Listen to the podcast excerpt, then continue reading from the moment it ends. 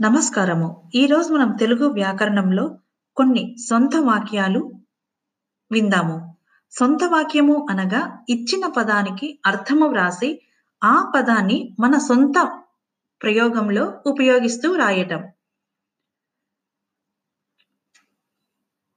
ఇప్పుడు కొన్ని సొంత వాక్యాలు. నిరాఘంటముగా అర్థము అడ్డు లేకుండా.